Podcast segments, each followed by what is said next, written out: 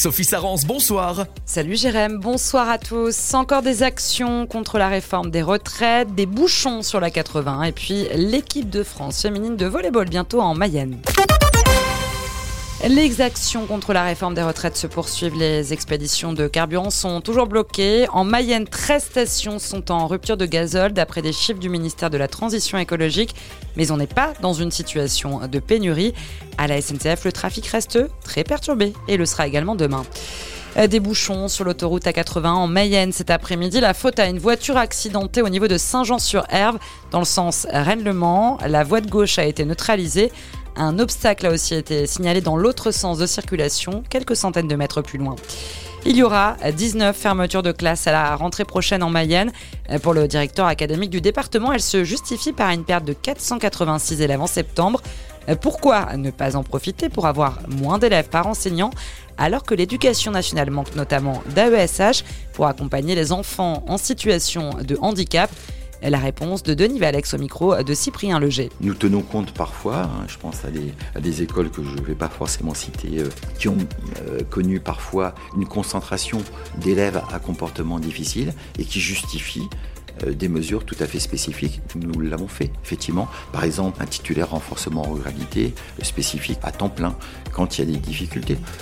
Je rappelle que nous avons gagné 2,5 points de taux d'encadrement moyen pendant les montées de l'école inclusive. Et dans son rapport annuel, la médiatrice de l'éducation nationale pointait déjà l'an dernier les problèmes d'accompagnement des jeunes en situation de handicap, toujours plus nombreux depuis 5 ans.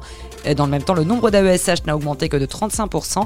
La liste des écoles mayonnaises qui vont fermer ou ouvrir des classes est sur notre site Oxygène Radio.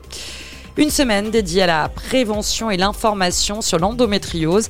Cette maladie gynécologique inflammatoire touche une personne menstruée sur 10. Elle est souvent caractérisée par des règles douloureuses. En Pays de la Loire, EndoFrance organise plusieurs événements, euh, dont le 28 mars, où la région Pays de la Loire propose une visio avec des bénévoles de l'association pour échanger sur la maladie. Une maladie encore euh, diagnostiquée tardivement avec un retard en moyenne de 7 ans. L'équipe de France de volley féminin va revenir à Laval. C'est une information du courrier de la Mayenne. D'après nos confrères, Laval a été désignée ville organisatrice de la Challenger Cup féminine. Une compétition qui se déroulera du 26 au 30 juillet. Un tournoi qualificatif pour la Ligue des Nations qui se tiendrait à l'espace Mayenne. L'équipe de France féminine de football n'a plus de sélectionneuse. Corinne Diacre a été démise de ses fonctions alors que plusieurs cadres des Bleus ont quitté l'équipe, pointant du doigt un encadrement défaillant.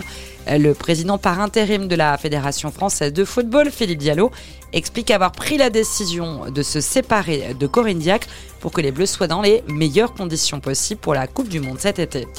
La météo de votre journée de demain pour finir les quelques éclaircies matinales ne résisteront pas, le ciel se couvrira rapidement et la pluie sera au rendez-vous. Il fera demain matin de 8 à 9 degrés et pas plus de 10 l'après-midi. Voilà pour l'essentiel de l'actualité. Bonne soirée sur Oxygène avec Jérém.